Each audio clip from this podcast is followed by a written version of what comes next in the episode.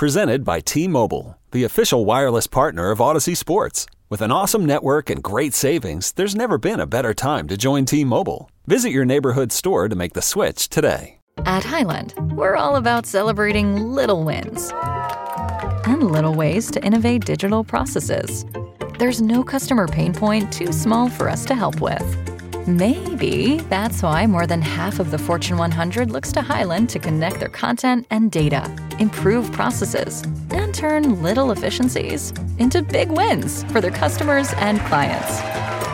Hyland, intelligent content solutions for innovators everywhere at hyland.com.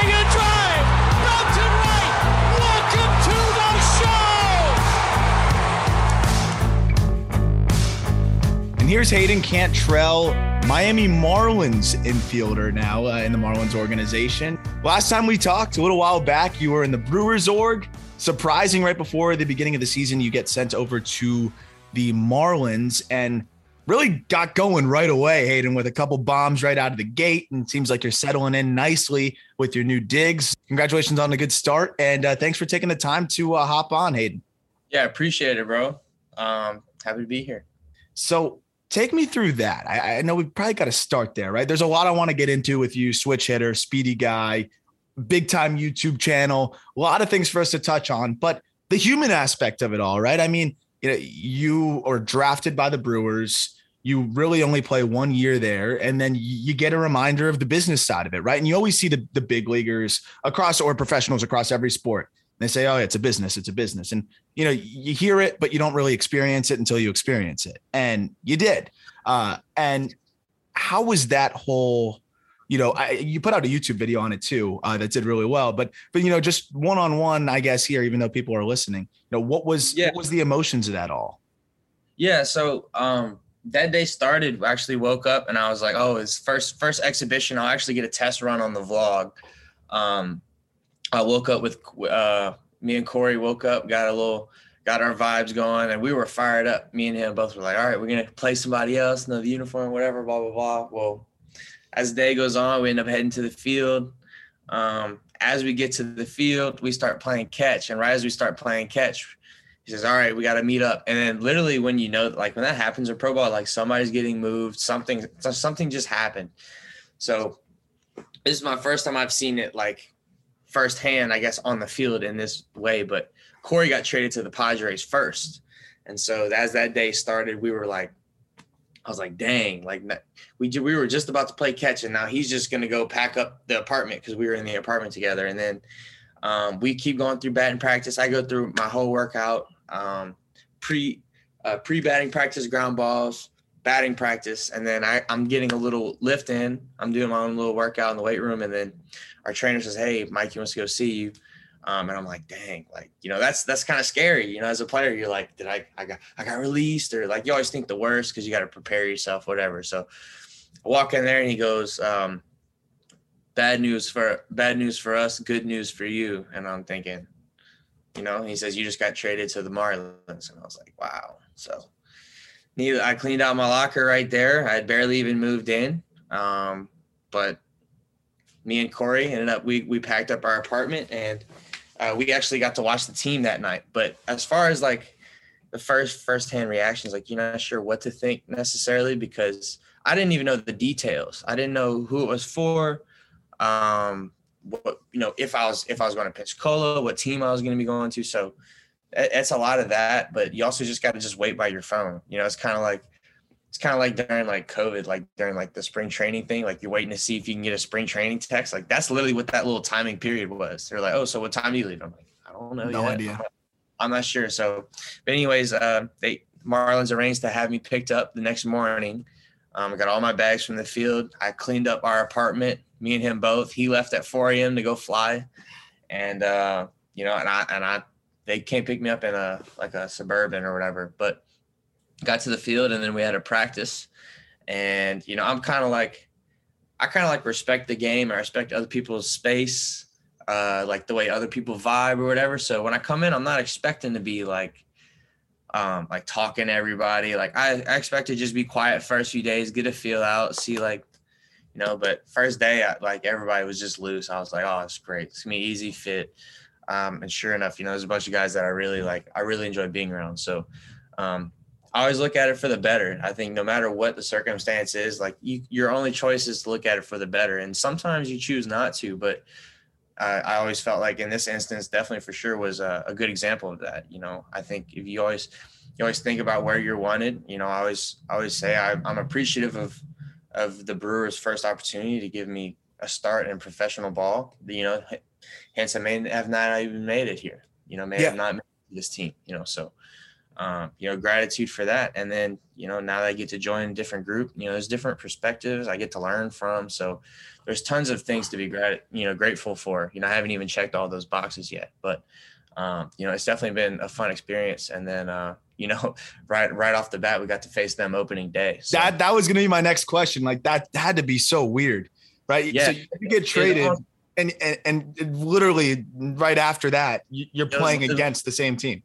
against the guys who I had faced in spring training. So like, you know, those are the guys I was getting the season ready for. And just turns out I'm like, okay, you know, thanks you guys for your help, you know. But now it's like, thank y'all for your help. I got to face you before the year, but you know, then that's fun now. So now you get to play the chess match with the guys you know, and then that that's the that's the fun part of the game. I think you know when you prepare, and then now you got a chess match with people who know you, you know, pretty deeply, and I've seen me play a good bit of baseball. So and in that first game, you rack up three hits, including a home run. Uh, mm-hmm. so, you know, I, I, figured a little bit of that, that had to be, you know, that fire, that excitement. Um, you know, it's, it's not the same as like the big leagues. You're getting traded from a rival team to another. Like I'm sure you're a lot of those guys are your friends, but yeah. there's still that there's still that competitor in you, right? It's like you, you got traded from one org to another. Now you, mm-hmm. you get to face them right away, and and to, to pile together three hits and a home run, that had to feel pretty damn good. Yeah, and I'm like I, I I'm I'm a gamer, like the way I think about it. So, but I think like I think more importantly than anything about like that I had the three hits, but I think before that, like I had the hat trick. Like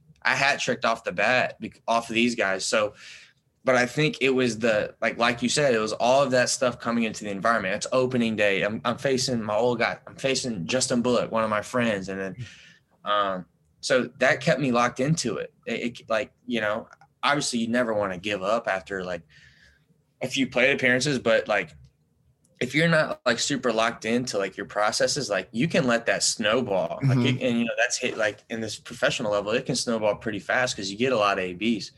But I think uh, I was feeding off the game energy the whole time. It was such a unique experience for me.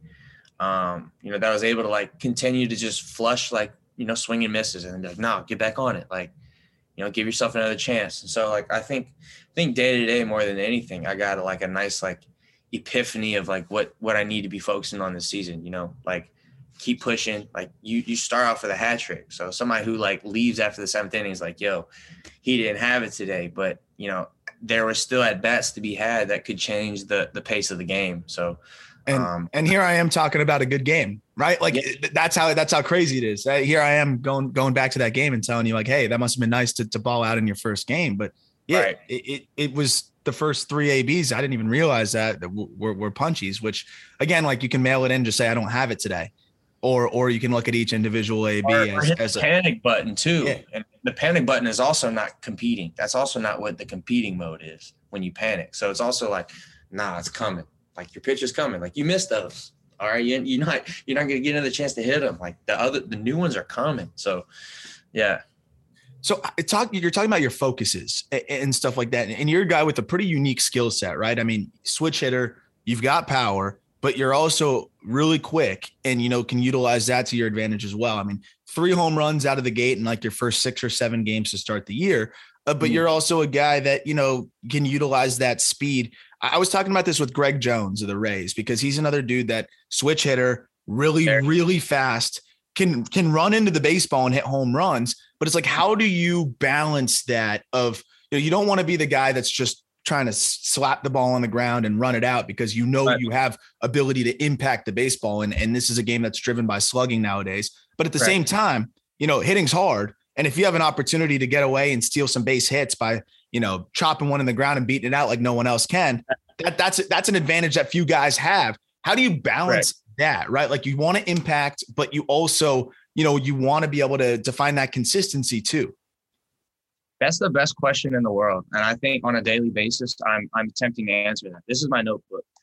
I don't show this to anybody, but this is my awareness notebook. No matter what what what the what the topic of awareness needs to be, whether it's uh, a movement based, like am, am, am I going to work out? Like what's my plan? Or am I going grocery shopping? Or how do I need to edit this video? Or how am I approaching pictures? So like you brought up a good point. Like this game is driven by slug, but you mentioned Greg Jones, who I'm fascinated to watch play. Big Greg Jones fan for the same reasons, but I want to see how he's successful. Greg Jones slugs. So like but I don't think he has as much of an air raid as me. But that's where I learned from watching Greg Jones. And this is where I'm also at with the game, very much as a hitter. So it's like I'm like certain ballparks we play in the Southern League. So like you can't go dead center in Biloxi like you can go dead center in Wisconsin. Yeah. Even though they even though they may have like the same um, dimensions or whatever, the ball is not playing the same. So I think you're like I think what the league forces you to do and is on a daily basis is it, it it makes you answer yourself like, can I drive the ball out to this section of the field today with my A swing? So like more things than not, like I know I can't beat a wind in and go on oppo left-handed on the oppo gap. So, but it doesn't mean I can't hit a double because no one else gets out the box like I do. Yeah. So if people like would say is like, oh, it's like exit velo is going to be correlated to slugging percentage and OPS. And I, and Greg Jones is an example of not necessarily. Greg Jones base hit is, is slug. Like he's getting two. He's fast, getting there. So I think I think the measure of of knowing that you have that in the bag, you need to always just you just don't give it up. But yeah. I work the opposite way in the game. So I train I train like almost like a hit and run approach in pregame. Like, and I usually don't give away my nuggets, but that is a nugget. But I train that approach in like up and in where I'm like handcuffed and I want to be able to still hit it hard, low and away. But that also has to do with being a switch hitter. So yeah. I brought up my notebook for awareness. So I have to know like how efficient one side is moving. And switch hitters, even the ones who can't explain it, they know like their own awareness, like I'm not getting to this one today, or because of this, or I'm not feeling quick here. So I have to do drills to make me feel quick in this lane. You know what I mean? So for me, it has a lot to do with right hand dominance and right leg dominance too. So as a switch hitter, hitting left handed, I'm right hand dominant and I'm right leg dominant. So all of my pregame work when I'm work when I'm about to face a righty is going to be getting the left side ready to go, ready yeah. to go but I needed to work on top. And I think that's why you see a lot of goats when you watch like Pujols and you watch Miggy and Bonds talk. They're all they're all throw on the same side they hit. Juan Soto, like all the goats, like Mike Trout, they all hit and throw on the same side. So what we have to compensate for, I feel like the most of switch hitters is is making sure the left team can compete. But you do that with your pregame work. And then what I like to do is when I go in the box, I'm on the dance floor. So it's like it's a dance off between me and the pitcher. Like if I'm panicky, like obviously I'm not dancing good. Like I'm not gonna be able to get my barrel to what I want to get my barrel to. Yeah. And he can also he can also dance on me too. But the same thing goes back to slug and not slug. Like for me, balls and play are slug because it's because of the swing I've designed and worked on my entire life. And my instincts are explosive. So for me, it's about like keep hold on, Hayden. Like hold myself back. Don't don't jump. It's coming to you. It's coming to you. So That's like, what I was gonna say. Like how much picking your spots, right? Like it, it could be that, but you also like going into that too. I'm glad you said that. But it also jogs what kind of arm is on the mound. So it's like I got a guy who's like high spin right and he's pounding my up and away black. So I'm either gonna make a box adjustment to cover that pitch better. I'm gonna move up on the plate. Just depending on how the four seams playing, like if guys got late life, I'm either trying to cut it off early or I'm gonna ride with his depth. So like there's both of those. But I also know too, singles are gonna get me in scoring position and the way I hit the ball, I'm going to get lift. So for me, I don't have to think about bomb because the second the pitch trickles on too much white, my instincts are primarily telling me to hit it off the scoreboard. So like that mechanism is also trained too. So maybe it's like you save three swings or the last two swings of every round, you let the beast out. And then the whole time before that, like you're taking like a round of six. Now I'm just trying to clean it up, stay clean, stay clean, stay clean. and then you'll get back on it. But also at the same time, too, I'm a plate discipline guy. Yeah. Like I pride myself on being the best. I, I, I'm talking about the best. I want to be the best. And when that pitch is a ball, I take the pitch. When it pitches a strike, I'm swinging. And then what I also do on top of that is I've played this game for a long time. So I let my instincts of my breaks, yeah, yeah, yeah, no. But I always tell myself I'm going because I know I can stop it. Mhm. That's also part of it too, though. Guys are so much around the zone with good stuff. The mechanism of go, go, go has to always be in there. And then whenever you're facing like a slower arm, you're like trying to like hesitantly wait before you're saying, okay, yes, yes, yes, yes, yes. So you try to like not be out in front of the guys who touch slow and the guys who always are getting above barrels and blowing you away. You're like, I'm always going to be on top of those guys out in front on his heater. You know what I mean? And then like every day, like you get in the cage and you're like, it's quicker. But that's not something you're focusing on. You just feel it. So instead of like, oh, I need to make this mechanic fix, like for me, I can prop up my phone and I'm like, yeah, okay, I see it. One simple fix, but sometimes it's sometimes just about like breathe. And then I watch the clip where I'm just breathing at. I'm like, oh, the hands get where they need to. So it's there's tons of like variables that factor into like game readiness and choosing a game approach. But I think if you have the two strike approach that allows you, like, Yeah. like I said, have the Greg Jones skill set to turn a single into a double in any part of the gap. Like if you have that in the bag, you can always use that as like your contact swing on MLB the show with two strikes. Yeah. You know I mean? Yeah. And then early in the count, like you're going after what your eyes like. So I don't necessarily say pick a zone because like I, I kind of think about that a little bit differently. So like orientation of where I'm at on home plate, I know home plate. I know where my eyes know where home plate is, but I've never been the guy to say like, okay, I'm looking like middle in or Mhm. I'm looking up and away and I'm gonna do this with it. I've always been like, if my eyes see it fat early in count, this ball is getting slapped. And it's getting it's getting hit with something. So it's always go, go, go, go. If my eyes don't like it, take. And then I've been fortunate my whole life that I have that synchronicity with also my plate awareness. So I like what's where I like to hit it, and I also don't like where I don't hit the ball very hard. So you so you you trust the you trust your almost like innate pitch rec ability rather than like, okay, it's 2-0. I just stepped out. I know this guy likes to go in with the fastball to try to recapture the strike zone, let's say. Like Correct. instead of instead of picking that spot, you're a guy that's like, I I know that my my innate ability to to recognize pitches will will will tell me whether I should pull the trigger here or not.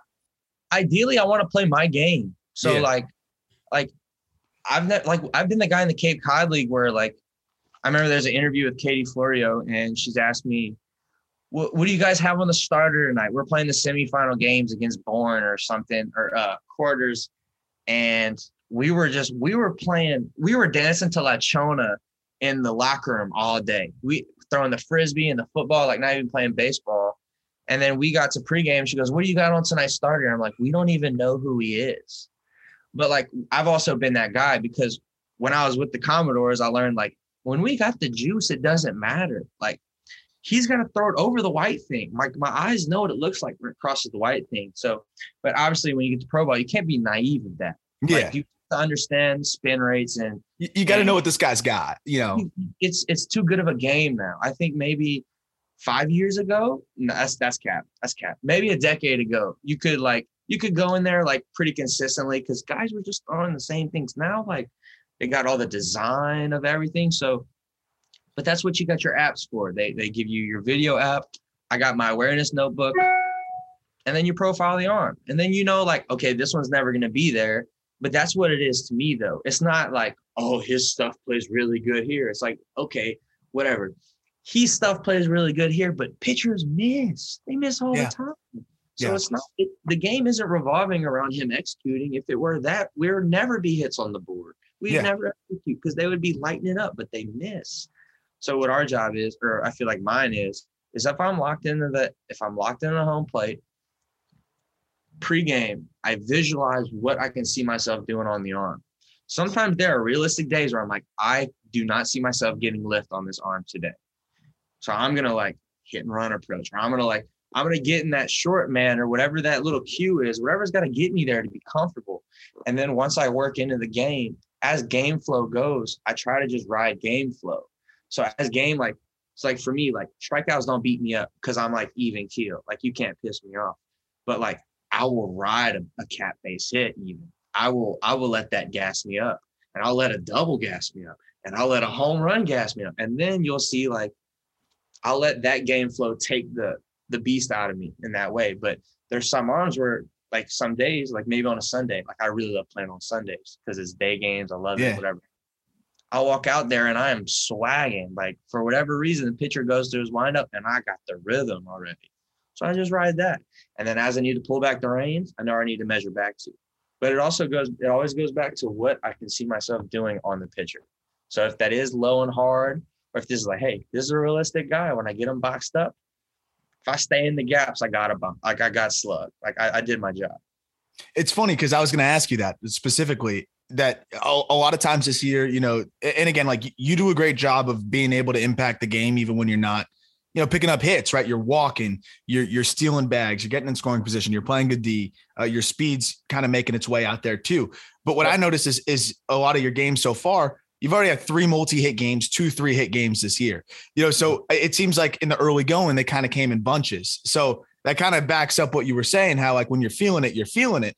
How do you you talk about not really letting the, the negatives get to you? You know, Yeah. how do you manage that still though in a way that it's like, okay, I, I I don't have it today. This pitcher's harder to pick up. You know, this is a freaking hard league. Double A is nuts, especially now. Like the talent. Yeah. I was talking to, to to your teammate Griffin Conine's dad about this. You know, Jeff Conine was talking about it. He's like, the, the stuff that that these guys are seeing in Double A, bro. I never saw that in the minors. Come on, like you, you just he never saw that. Like like like you were saying, ten years ago it was different. I mean, Yeah. How do you manage that? Uh, you know, you go through an 0 for 12 stretch uh, without maybe changing much because that's that's the struggle with baseball, right? Is just because you're slumping doesn't mean that something isn't working. Uh, it, it just means you're in a little bit of a lull, but maybe you do need a tweak. Like, how do you gauge that all? Well, it like there's like I said, there's multiple factors to that, but like for me, like big flaws, I see them on video. I have my way of watching video for me, and I know where the big flaws come in. Because of that, I've had that awareness for about a good year now. So I at least know what I'm fighting mechanically, like when I watch video. So I already know what my limitations are with the bat in my hand already. So because of that, like it always comes down to like strike zone awareness first. So it's like you can't even play the game if you don't know where home plate is. I feel like, and I feel like sometimes it takes me out of the hitter mode. So I already know I'm working against that. So when I get in the games, like I feel like not letting it beating you up is just about like you like we're entertainers. So this is how I've had to change my perspective over the years, right? Like you go to college, you're the top dog. You get about two hits a night, it feels like. If you're if you're doing what you're supposed to do in college, like you go one for four in college, you're pissed. Like that's just the way it is. Like pro ball, you're like now I see it's like you get five plate appearances, and my goal has always been like I tell people when I try to do, I want to score, I want to touch home plate four times this game. Like I want to four times. So like I got five chances to entertain. Like this is like to to go all out. Like games I don't get on base, I am not tired. Sometimes you only you don't even get a ground ball. So like what did I go do out there for nine innings? Okay, so I gotta entertain when I get on here. So I get like I got five plate appearances to score home plate. And then when I don't, like that's okay. But I've had to change that over the years because it was just like, man, we lost the game and I didn't score. And then like that would kill me. Like that would because that wasn't the case in college. I'd always score. Like bad arms always get smashed in college.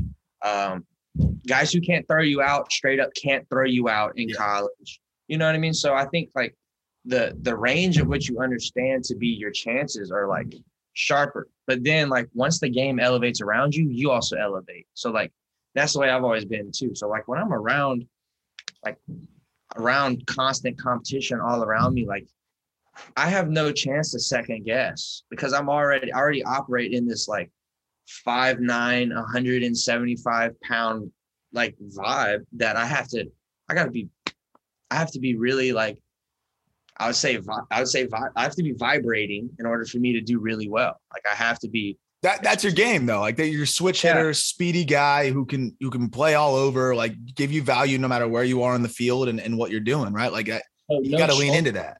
no choice to even sulk. So like, and I've also sucked before too. I think on top of that, like I've sucked before. Like I know what sucking feels like. I know what having bad BABIP luck feels like. So like, and no one understands that more than me. But I also can look back and see at the levels of consistency on the plate discipline. Like last year, like was a crazy year. It was one of the most crazy years of baseball I ever played, just because of just seeing the way like stuff was getting caught, like that I'm not used to seeing getting caught or flying out a lot. And then you get punished for fouling pitches off. But you know, I think like after seeing all that, even still, like I like before I got traded by the Brewers in spring training, I got like the swing decision award. It was like a trophy for the guy in the org with the best swing decision. So it's like that is the level of consistency. Like that is like, and that's what they say. It's like, how did you train that? And that's what they'd ask me sometimes is be like, you are you are elite at the level of the game that's the hardest to teach. And that's not what it, that's not what I think of as that's not even what my approach is as an instinctive player. But I do know I want to control that. But Yeah. I'm trying to I'm trying to touch home plate. You know, So- so it, it gets tied up in there because Yeah. you rewarded based on something that you've never been rewarded by Yeah. like growing up as a kid. That's not that wasn't what we celebrated walks, but like we also didn't celebrate getting struck out on a pitch that was two balls outside Yeah. and you got banged on it. Like that's something that was celebrated and I was commended for it. It's like, no, good take. Don't swing at that. That's not we don't you're not supposed to swing at that. Was, oh. And then you leveled up in double A and now they got like trackmans in some in some dugouts. So like, you know, you you can hold the umpires accountable. You're like, no, like we we know you know, some days you don't have it, but like umpires get better and it helps. It's good for the game. You know, I'm not a, I'm not a robot guy, even though the robot would help me incredibly. Yeah. I'm not a robot guy. I want Me the closest, want the closest available guy you have to a robot. If the closest you have to a, a robot is 70%, I'm cool. I'll okay, fine. But I don't Gotta- I don't want the robot. You got to figure out the new zone then. You know, you, you got to figure out the new zone and adapt. But I, I'm with you. I, I don't really want the robot either. It's a, it's a nuance to the game I just like. it's the catcher, it's the, you know, it's all of that. You know, it's that like the game. You'll just have a bunch of catch and throw guys at a certain point. You know what I mean? Like, Yeah. Understand what that does to running game, and like, you know, it's going to revolutionize the game in a way that y'all maybe didn't intend, but y'all wanted y'all wanted the umpires to be better. You know, Yeah. so that's what that's what I got. I, I'm with you. And so That's the flip side of that. That's the flip side of that. I, and that's the thing is, you know, I, I talked to some catchers, obviously some catchers that are great with framing and stuff like that. They don't want the robo umps or anything like that, but it's interesting to hear it from someone that, like you said, probably would benefit from it. Um, and, and you talk about the BABIP, you know, 233 BABIP last year with your speed. That's, it's blatantly unlucky uh, in, in a lot of ways. And I think, we'll, you know, we'll see that kind of tick up this year already.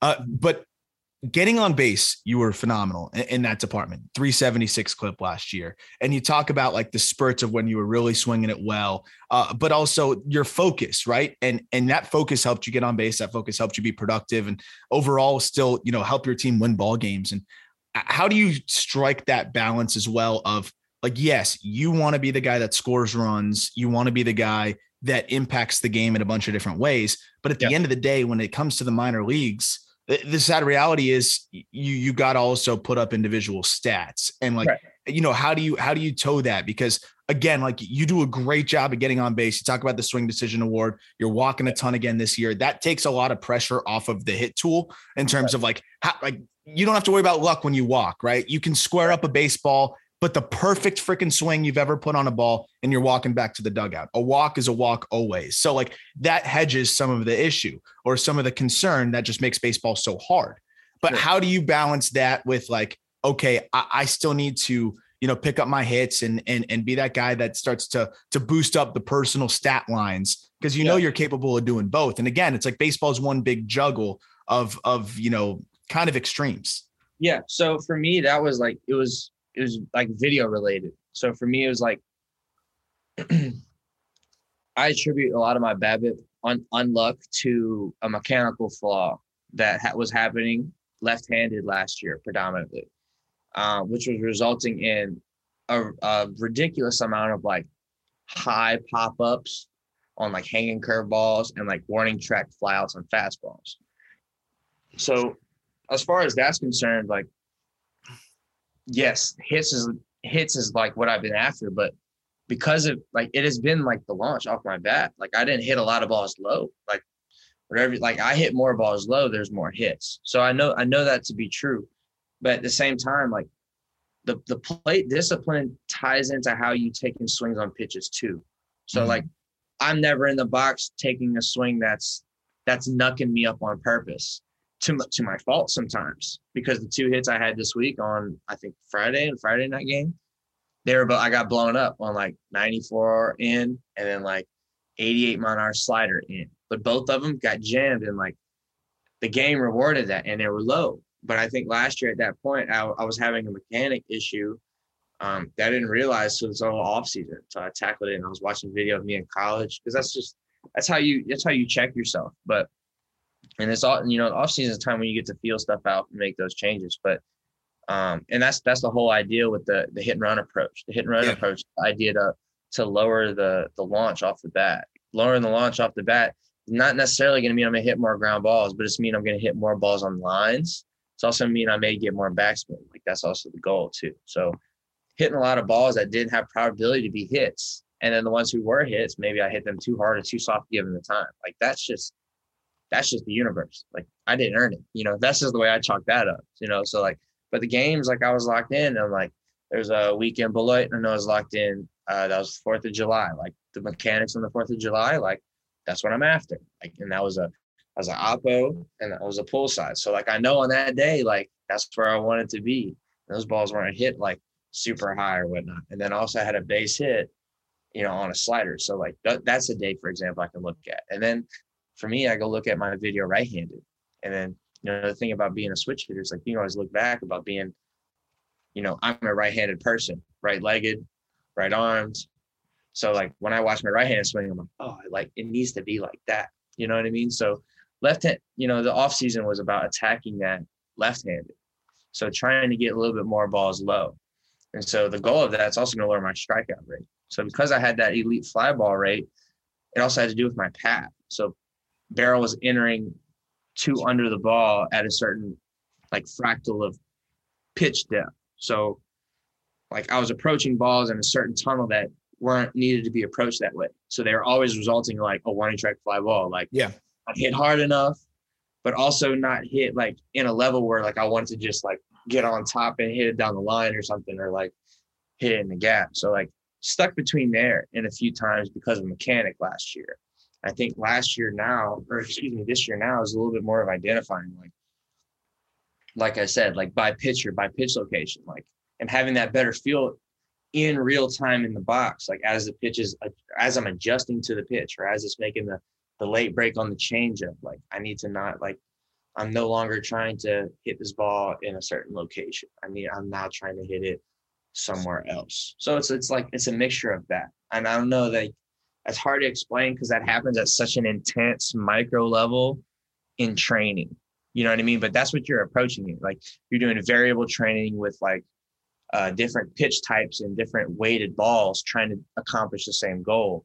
And then you, you know, you, and then you go into the live environment, and now you're back into the dance hall. Like you, you don't have time to get to all these mechanics where you're dancing. It's a dance off, and then you watch video and you reassess. But that's what allows me to stay consistent on the plate discipline side because I understand that you can't plague yourself with the with the mechanic of it. Like it's in there or it's not. And then you pregame and postgame, like you can work on that. You can work on the mechanic. Like, you know, because I think like the way you sleep affects the way you walk, the way you swing and whatnot. So like if you want to go work on your swing, like whenever you're going to get feels at night, which is what I do, got bats all around this apartment.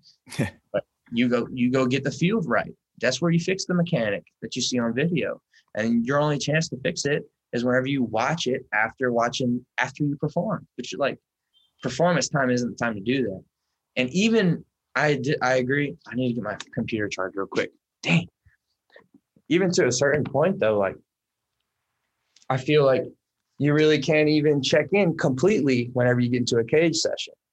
Cause like at a certain point, you still need to like understand, like, hey, this happens in 0.4 seconds. So like to what degree are you really thinking here? So it's like more of like a exhale. And then like when you step in the box, like I trust myself. I trust myself.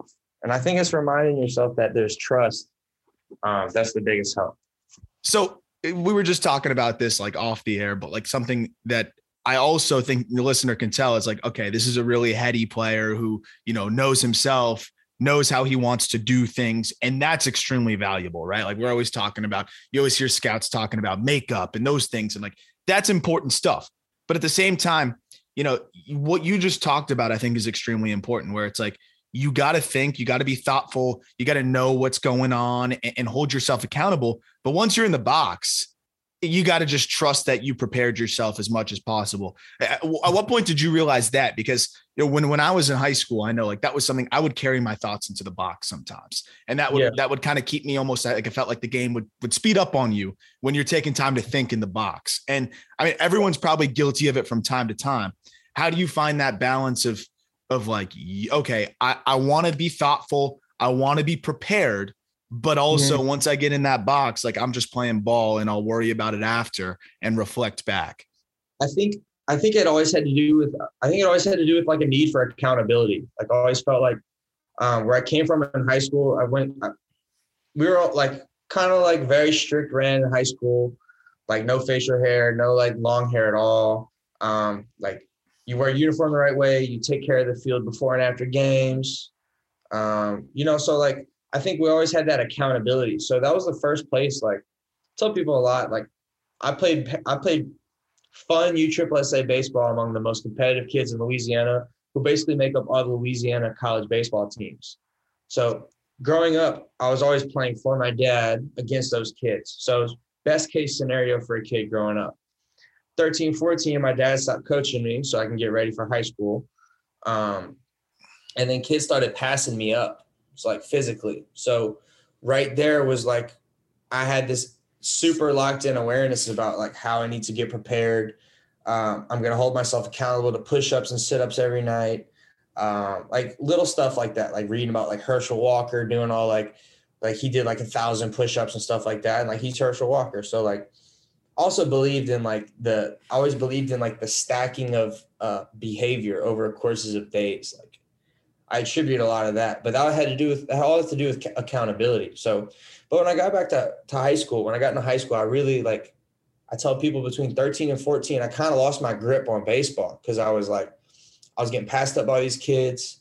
Um, I was trying to compensate, uh, like in the box because like the ball wasn't coming off my bat. I was like, I was a late blooming kid, and um, but when I got to high school, uh, being in that strict program for whatever it was, it was about te- like we got tested every day, like physically. Like, did, did you have what it take to like? Because if you didn't, like, we were split up in like two teams. If you lost like a team challenge, you had like a penalty mile for like time when we were in high school. So we were not worried about the, the field performance because we trained at such an elite level, not even understanding it.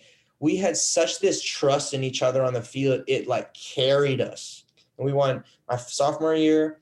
I ended up pitching the state championship um, as a sophomore. Like that's I was like I was the guy that like yeah you got the ball. Like so it was like it was stuff like that I always had in high school. Junior year, same thing. We won the state championship. Number four ranked team in the country. And we were going harder than anybody. But they're accountable. So you know who's not worried about his swing? Me. I got to perform for these dogs. These dudes are nastier than me. Like, I mean, I, I play with kids. Like we would do like plank holes. We had like a plank hold for for PE, and losing team had like a penalty mile. And these two kids, and we we had like 10 minutes left in the day. And that's when our coach was like, Yeah, we're gonna do like a plank challenge. These two kids planked for 15 minutes, both on our teams. We were all done. And these two kids, like, like so I, I went to school with kids who would rip your throat out. Like, so that's why I was accountable by. And my senior year, you know, I was the guy who was just the best baseball player, but I played with dudes who were just nasty. So more than anything, I felt I was driven by the people on the field. College comes, same thing. I played for the guy who coached my dad. So super accountable there. Like I was just, I, I just have to hold up the standard. I just have to hold up the standard. Sophomore year, same thing. Junior year, my draft year, got to hold up the standard. Got to hold up the standard. Indie ball, biggest change in my life the one who's the most accountable was me. So it was there where I had to find all these behaviors about like, okay, like you got to find a way to assess the pitchers. You have to find a way to relax. Now, I, I don't know the original topic of what we were going after, but I like what pro ball really did to me though is pro ball really forced me to like I have to trust to be accountable to myself. Like Yeah. every day, like so that also has to do with rewarding yourself for good. And Yeah. at a certain point in pro ball, I lost my touch with that because I wasn't being demanded by like my teammates. Right. yeah, So well, it's it's in, it's individual to a degree, right? I mean, like it, you you want to win ball games, but at the end of the day, everyone's just trying to make it. Oh yeah, yeah. And so like at the in two, like we love winning. And to be honest, I realize when we win games. Oh yeah, this was your question. I realized that when we win games, I overperform. In college, when we were just trying to win games, I was overperforming. So in pro ball, as much as I can gather guys or like you know whatever, just at least recognize like oh yeah, this guy likes winning games. Like then I'll just ride. I'll ride that energy with those guys and that like I really built off of that. But that's where I had to realize that I was like, I loved this game because I loved it as a game, like, and I knew how to play it. But the second it got amplified in other areas, as far as like you need to hit it like this, and like you know, also credit to that because that's what allowed me to hit home runs. That's what let me learn that I can hit home runs. It's just Yeah. like, Hayden, you can do that, and it's like. Well, but I don't. But like, we're winning a lot of games, and I'm just hitting doubles and singles all the time, like right in front of the outfielders, like whatever. So, I went through a transition into my game because of that. And I thank the Lord for that. But because I went through that transition, I also realized like you got to go back to your roots every day. Like every day you start up, like when you wake up out of bed, like you got to get your like your morning routine, like break you in. And then once you finish that, you got to remember like, yeah, you're doing the same, like get back to what you were doing. So like it's a constant reminder because you're not you're reminded by nothing but it, you know, in the media, if if you if you look at it. And like me, I'm on YouTube. I'm trying to like I'm also trying to start like a a media platform for like you know some of my friends and like with the five guy brand and stuff like that so i'm in, Yeah. in it. Like i'm in i'm in what all of the fascination is with numbers and whatnot. I'm constantly reminded by it. But at the same time i always have to tell myself like you get back to what you learned the game how to do. Like you came through as a kid playing the game just to win and that's when that's how you learn that hey when you go oppo with the barrel like that it's a hit like you know? And like you don't have to go deep right here like so it's like going back to your roots and then training strengths to grow every day. Because like i said you want to continue to stack habits that can build for you over time. So like i'm 23 right now. By 33 i want my skill sets to all have been evolved. I, I hmm. want my arm to be better. I want to run better more efficiently. Even though i've been safe my entire playing career pro ball included I still want to be I want to be healthy and eligible for every time my coach wants to start me on the field. Yeah. And if he wants to play me for nine innings, I want to be able to say, Yep, I got it. I got it. And that's what I train for every day because that is my why.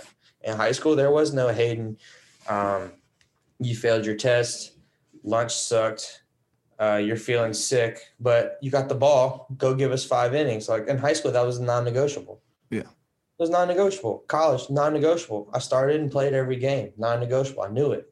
My mind was prepared for it. So like pro ball, like you sit more, and it sucks, but like Yeah. it's another skill you got to learn. So like uh, you learn more about your game day routine. It's like oh, so it's like even when I'm not on my game day routine, I can do this and I can choose not to do this. But I find myself doing my game day routine every single day because I'm like, that's what gets me rooted. No matter if I enjoy it or not, I have to get rooted, whatever that is. And that's that's what it is. And so I have to continue to revert, come back to that, and then bust my butt in the weight room with new things that I learned. So at the Yeah. same time, as much as you're trying to stay rooted, you're like, receive the information relevant, use it, and if you can't use all of it at one time, pick little pieces at a time. It's like, all right, you got to work on, like, you got to work on this with your left leg. You got to work on this with your, you know, however way I break up my body in slow motion at night and just dissect myself. When I wake up in the morning, I know the plan. So it's pretty much rinse and repeat process, especially when you get to the pro level. But in college, I never had that. The accountability was already there for me. The the routines uh, when you get to the field were set. You didn't choose any of it. I go to the cage now and I pick what I want to go do when I got a bat in my hand. Yeah. And it's kind of up to you. That's the thing too. Is like a lot of guys, you know, you don't have that that push at your back anymore, right? It, it's got to be, it's got to come from within. Uh, Mhm. And and also like again, when you're in college, you have this hunger to to win, and you're pushing your teammates and everything. No one's going to come and say, Hayden, you know, we, we want to win these games and you need to step it up as much as you probably got in college, I'd assume, right? Like, I, I again, people want to win, but no one's going to tell you how to do your job. You're a pro now. And Correct. if you're not doing it right, again, the accountability comes from within. Off that point, you know, you go to Pensacola now, a lot of new guys. I, I mean, Biloxi was extremely talented. Uh, some guys that I love to watch play over there. Joey Wiemer, for one, he, he he's a guest of the show. That guy, watch him get at bats. I really would. I, I, I get such a kick out of talking to that guy because he simplifies it so much and and uh, in his head at the plate, it's the most complicated thing I've ever seen in my life, but it works so easily. But that's uh, how you understand it. Like that's yeah. that's that is the eliteness of it, is the simplicity. That is the eliteness. My problem is I, I've already made it so dynamic. Now I'm just trying to straighten up everything I've made dynamic. Yeah. But when you got it like that, you there is no other. You can go live your life. You can go focus on other things off the field.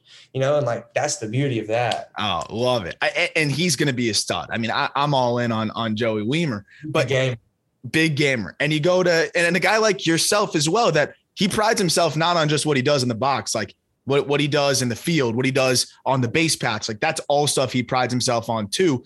But yeah. you go to a new environment now in Pensacola, a lot of new players. I, I know I'm fortunate enough to know a lot of those guys and a, a lot of really good dudes there. But you talked about like the new environment. You, you didn't want to, you know, be too overbearing. No one wants to be that annoying new guy. Uh, but you seem to get acclimated pretty quickly, both on the field and off the field. Uh, can you talk a little bit about just that adjustment with with your new teammates and you know like what, what's been the best part so far and you know just that that whole acclimation process yeah i mean i'm a big respect guy so like i i like you you like for me i always know when i like walk up on you like I already know what it's going to be for the most part. So like first thing I wanted to do when I got here is I wanted to show everybody respect. Like that's what I, that was my job. I felt like I'm new here.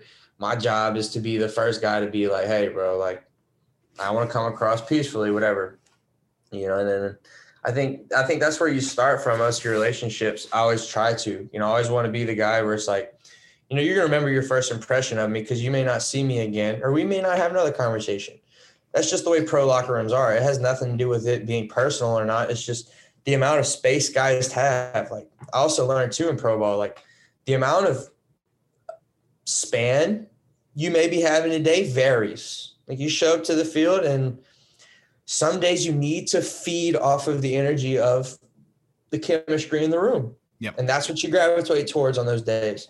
Some days you've been in, you've been grinding. You go to your locker, Hayden, I got to put my headphones on. I got to put my Canada dip in and I'm to go and I'm to go work out. I'm to go get my mind right. I'm not there right now. I got to go get right. So like some days that's the vibe. So yeah. I think before anything, I wanted to show everybody, especially the guys around me in my lockers, because those are the guys I talked to first. Bubba Hollins, Zach McCambley, both guys are both both the guys, uh, two of my favorite guys. So right fortunate, there. so fortunate. And Will Will Stewart's my roommate.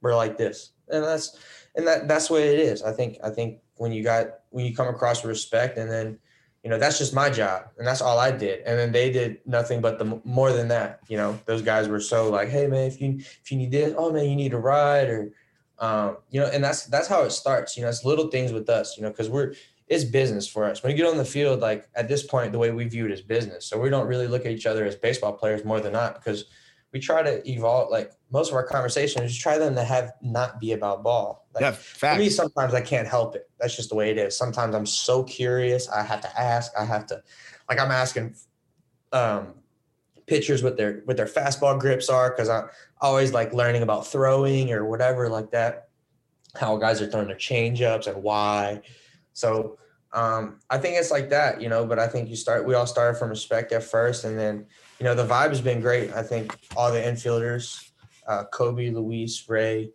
um, Troy, Encarnacion, sometimes when he plays first, Paul, JD, Xavi. Uh, those guys I've, I, I'm around the infield a lot and it's always good vibes. And then all the outfielders, Griffin, obviously good friends. Oh, Bubba, I didn't say Bubba. Yeah. Uh, you got Vic, Victor Victor Mesa. Um, but yeah, like all, all those guys, like we all have our own little like. It's maybe it may not be a lot every day, but you know, like a what's up, or like a you know, while we're both in our routines, crossing each other. You know, sometimes it's only that, but um, you know, when you're in a group where people are like like what you do, or like some guys ask me questions about my weird routine, my workout routine.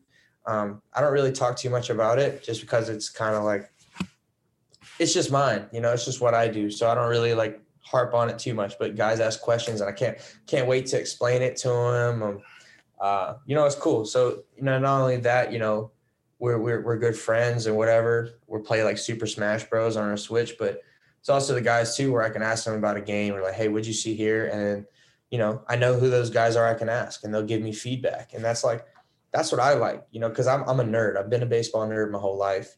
I don't want these guys to know that I I, I would love to pound them about baseball 24/7 or about the way they they they think about in the box or you know, because that's because that's what sharpened mine. You know, well, I was say I would say we talked about it before. I know Griff will go will go pound for pound with you on that. You guys mm-hmm. can probably talk and, hitting for hours. and then you know you find yourself too. You know, that's cool part about the pro dynamic. Like the more you find yourself talking to like the different minds, you either like gravitate towards yours or you learn something. Yeah. And when you learn something, you always have a choice. And that's the cool part about that. Like you always have a choice to absorb it and use it or ignore it and, and not use it. But you know, and I think that's the cool part about what we do. It's like guys do this, and I'm like, oh, I know I definitely don't want to do that. You know, yeah, that's not that ain't for me, but but I appreciate but, that. Yeah. And, yeah. so take it a step further here. You know, you don't get to really appreciate you know some teammates and and, and the talent of a lot of people until you play with them. Um, in this instance, you probably would have appreciated it if you didn't get traded, but you got to appreciate it, fortunately, uh, by playing behind him. I got to ask you about the Eury Perez performance the other day. Uh, mm. He's 19 freaking years old, man. Like he's he's a kid out there. He's six eight. The five innings, 12 Ks against Biloxi. I mean, it must have been nice knowing that you're not on that side of it anymore. Because when that kid's shoving, he he's shoving. I'd love to hear your thoughts on on how Eury looked uh, the other day because he's quickly becoming one of the most exciting pitching prospects in baseball. Yeah, Nino. He, uh, I, I think what I like about him is he's loose. I I think he's loose off the field before his starts. I think like, I think when he just operates in that realm, that he he, like he for me he doesn't seem like a guy that needs to become overly absorbed. Like he's like he's just so when he his stuff is so good and he like when he lets it play, it's it's it's so crafty. Like you can't guys can't get on plane with it. Um, Isn't it crazy that you're using the word crafty though for a six, eight, 19 year old who throws 96 to 98? And that's what he is though. He's crafty. It's it's arty. You know, yeah. I mean? like uh, there's no like if I'm in the box, like that's that's how I'm I'm telling you as a hitter. Like he's I, got feel. He's backdooring guys. He's he's so, he's got he's got it like that. Mm-hmm. And then it's like like the late movement with without having to force it. You know what I mean? So like that's when when guys a lot of arms don't well, I just don't tell them, but pitchers don't necessarily understand all the time. Like, yo, pitches with good stuff, hard to hit. Period. Yeah. Hard hit. Period. Because we don't even know what speed you're starting at right now. We don't know. Like that's that's our game. Our game is to to to pick yours out. Like so like but when guy stuff works, like it it has a chance to work. And so like guy like Eury's like, yo, don't walk guys. Yeah, like, just go after him. Thing, like that's what I got. So when I'm in the box, I'm like, you know, like five, like my approach, right? So like I'm facing Eury Perez, like what's first and foremost for me, zone control. It's like, okay, or it's like Corbin Burnes, like you're facing Corbin Burnes, like he doesn't walk guys. So like you know that's the staple. So like when the guys know he's not walking guys, it's like, dang, he's gonna be on here and I'm gonna be missing it. Like, or it's like you watch video and it's like, man, he's making a miss on home plate. Like he's yeah. not he's not strike to ball him. Like no. he's, he's missing. So like that's where it gets tough too, because then you're trying to like now you're trying to get your approach where it's like, yo, we got to get it going because we may only have three chances to swing this at bat. Like you might miss two of them. So like, you know, and that's where the approach would shift. You know, you would have like that. I got to take my chance here or I don't. Like I know this pitch isn't one I can take a chance on. So like, and as he's gonna keep pitching, like he's in a level too where he's around like he's facing really good. There's a bunch of good hitters, bro. That Biloxi lineup is salty and like diced them up. So, you know, for him, he's just gonna keep building that confidence, I believe, as he continues to pitch. And like I think you'll continue to see that for some years. I, That's it, me. It's God, and I'm with you. I'm with you, bro. I I, I see the same thing, and it's cool to hear from somebody uh, like yourself now that's you know but been on the other side maybe not faced him but still you know i've gotten an idea of pitchers like him if there's anyone even remotely close to it and then playing behind it i, I want to give you like one last little chance too because i want to hear a little bit about the youtube side because obviously we do at Just Baseball a lot on the multimedia side. Uh, YouTube has been one of our latest, you know, things that we've been really excited to ramp up. So I, I've got a different level of appreciation for what you've got going on there. I mean, you're a professional baseball player. You got a lot. You got a lot on your plate, uh, but you still find time to to carve out this this five guy YouTube, which it was accumulated now twenty three thousand subscribers. Congratulations wow. on that. Twenty three, really? What? Twenty three? Yeah, you didn't know that? No, I thought it was at twenty two point three. Well, you're at 23 uh, now. Um, thank, you. thank and, you very much. And you're killing it on that. I, we were joking before, like before we started, the, the you know getting traded. Great, great clickbait. Like it was a great headline to get people to, to watch it. It was an awesome video, by the way. I really enjoyed it. But anytime someone sees I got traded, I'm like, oh, I gotta watch that. so yeah. uh, and and it was crazy because you had you were unsuspecting leading into it, and then like you have it the whole day captured, which was wild. But what inspired you to create the YouTube in the midst of your baseball career? And uh, you know, what made you at what point did you realize like, hey, this could actually be a, a pretty successful, you know, little side venture for me? I think um I think it like it had a lot to do with kind of how like what my dad did, I think, growing up, because I was always fascinated by the skill of just in general putting a project together. I think I think like project management is like one of the more unique things you can do. My dad was a broadcaster. Uh, he had a broadcast degree. He doesn't do it anymore. But I remember when I was young, like he would always do the UL baseball games on TV as a color commentator. So there were certain days where I was allowed to go in the booth and I watched him prepare a script. Um, I'd, I'd, watch him get deliver an entry with with confidence. Um, and he spoke about a game that he knew. So he was speaking about baseball, and he did. My dad very articulate. So from there, I always learned. I learned of like creative skills, so I, I enjoyed that. And then I think when I was growing up, like we grew up with the digital age. Like I like people don't understand. Like our generation, we grew up pre and with and post, you could say. So like yeah. some of my friends don't do it anymore because they know technology. Like obviously most of 99% of us do, but like we're part of the age group that's experienced both, like pre, uh, the boom, and then all of that. So yeah um, I was a kid that I would go on YouTube and I wanted to learn about pro baseball and learn about college baseball. And like we were blessed, like we learned how to, we knew, I knew how to type in words on the internet to find stories. I knew how to type in player information, heights, where they come from, training videos.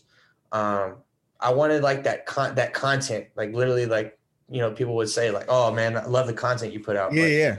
Um, you know, and that's how it started. So it started about me giving my perspective on what I thought we were doing. And, you know, honestly, I was humbled by what I was doing. So I loved sharing it. I enjoyed connecting over over a sport. And it was just my, you know, my articulation of the sport that I play and as I do it. Um, and as it's evolved, you know, I think at certain phases it's been about getting more subscribers and it's been about uh, selling merch, um, but it's evolved for me. It's no longer about that. It's when I go back and look at my my my what do you call it? My library. When I go look at my yeah all the all the videos I made, I want it to be remind me of the time period. Yeah, so like so that's why I make them now. So I I, I no longer make them for that reason because it is art. So regardless of how it's interpreted, like that's how I want to remember the video. So when people watch it, they're always getting like the, or for me, it's always like the oh, you were doing this back then. Like I may say something, I may say something that like talks about we went eat dinner and then there's like there's a side story for me that I can remember about that. Like that's why I make the vlogs. Like, oh, when we were in this city, we did that. So um, and then now it's just it's about consistency. And it's an out for me because it's one of my other skills. Um, my my sisters are artistically talented with paint and pencils I'm not. I can visualize it though. I can see things, and that's what my that's why YouTube is my craft, so to say. But I enjoy putting together those projects because you know once it's just like anything when you like once you get the flow of something it's so addicting. I, like podcasting is a flow. When you get in that podcast flow it's good. When i'm editing and exporting oh there's like it's the best you know? And for me when it's like all things are connected right? So for me, fortunately and unfortunately, my vlog content is related to my job. So like there is some there is some difficulties as far as like content production. So like there's some things where I'm disgusted about and I'm like, I don't remember. I don't want to look back and remember this about yeah. this time. And then there's also times where I have that same content and be like, I need to show them this. I need to I need to put the hat trick in the vlog. Yeah. I gotta put the the 0 for 5 in the vlog. Cause it is me. Cause at the same time, like how did I handle that? Like and I every time I want it, I want it to be a good example. Yeah, like, it's what you're going through. Like it, it's what you're dealing with, right? Like and that's what what I appreciate about that is, you know, that's kind of where we got away from everything in social media, which is like it's only the highlights, right? It's it's only it's only the best parts. It's only the the positives. And I think that's part of the reason why social, you know, has some of those negative connotations and things like that. But when you have something like a vlog, it's like this is the ups, this is the downs, this is everything in between. And yeah. uh, you know, there, there's no BS in this or hiding anything. Like this is what it is. And I think that authenticity really, really resonates with your audience, man. Cause I, I see those days in the life are probably some of your most successful videos. And you know, that's just a day in the life, right? Like that's just showing people what you're doing how you're doing it and what you're experiencing and how you're experiencing it. And that's the most popular thing. So that kind of tells you everything you need to know uh, right there. Uh, what's next on on the five guy YouTube for people to look out for? I figure give you a chance to to plug up real quick before we uh before we jump. Yeah, I appreciate that. I actually have a um I'm actually working on a project today. Today's my off day. Um, we we bang, we we banged the beach today. We decided we weren't gonna go melt in the sun again today. So we're gonna call it inside. Knocked out the pod with my boy Aram. Um, for the plug, bro. But uh, we'll be we'll be working on another um, day in the life. It's gonna be compilation. Oh, yeah. I think I'm gonna have some some some videos from Huntsville. I'm gonna throw in some some at bats there. Uh, I had some good right-handed clips, so I haven't shared some right-handed clips on there. So I'll be putting some live game footage from Huntsville. Our trip to Biloxi. I got to see my dog. Um, my dog and my girlfriend got to visit me, and my grandparents got to visit me this week. So we got to play on the beach, got to vlog some of that. So awesome. Some of that content. I didn't get any any content with Joey Wiemer. Um, we're not really allowed to do that on the field. So I'm not sure how that'll evolve in the next 10 years, but uh, we'll see. But that's where I'm at. And then that, so that vlog will be coming out. I, I can't promise it'll be out today, but hey, if it gets done today, maybe out today. Hey, well, you just if you subscribe to, to the Five Guy channel, you'll know when it when it's put out there. So yeah, that's right. Uh, that easy. free. That it's easy. Free. It's free to subscribe. And uh, so we will be doing, you know, Jack, my co-host, and I will be heading out to Pensacola at the end of the month. Uh, so I know we'll be shooting some stuff out there. Uh, so I, we'll be Dude, excited to do some yeah. Oh, we'll run it back. I, but but in person. I've yeah. That, Isn't that crazy? We haven't done inter- you don't do interviews in person anymore. Like I can't wait for that because I'm really excited to get out there to Pensacola, hang out with you guys, talk to you guys. But also, bro, like I'd love to get in a cage with you and like like let's go through let's go through stuff. Like let's let's talk about what you're doing and, and stuff like that. So a few weeks we'll be out there really excited to do that and what we can run it back but very excited to to watch the next day in the life and then maybe by the next one I'll be watching you uh, behind the scenes on the day in the life. Maybe we'll even get a cameo in there. So uh, yeah, I, am looking forward to it, man. Again, appreciate you taking the time to do this because I know it's been a wild couple weeks for you. Uh, glad you've kind of settled back in now. You know, you, you're comfortable back in Pensacola, and I mean, it's a good group of guys. It, it's it's a talented team, and I could see you, you know, really starting to settle in there in the box ton of fun to watch you play. Excited to follow along. And you know, next time we run this back, we'll be in person and uh, we'll have some cool content to uh, build off of this, man. Always, man. Yeah. Thanks for having me. Yeah, best of luck until I see you next.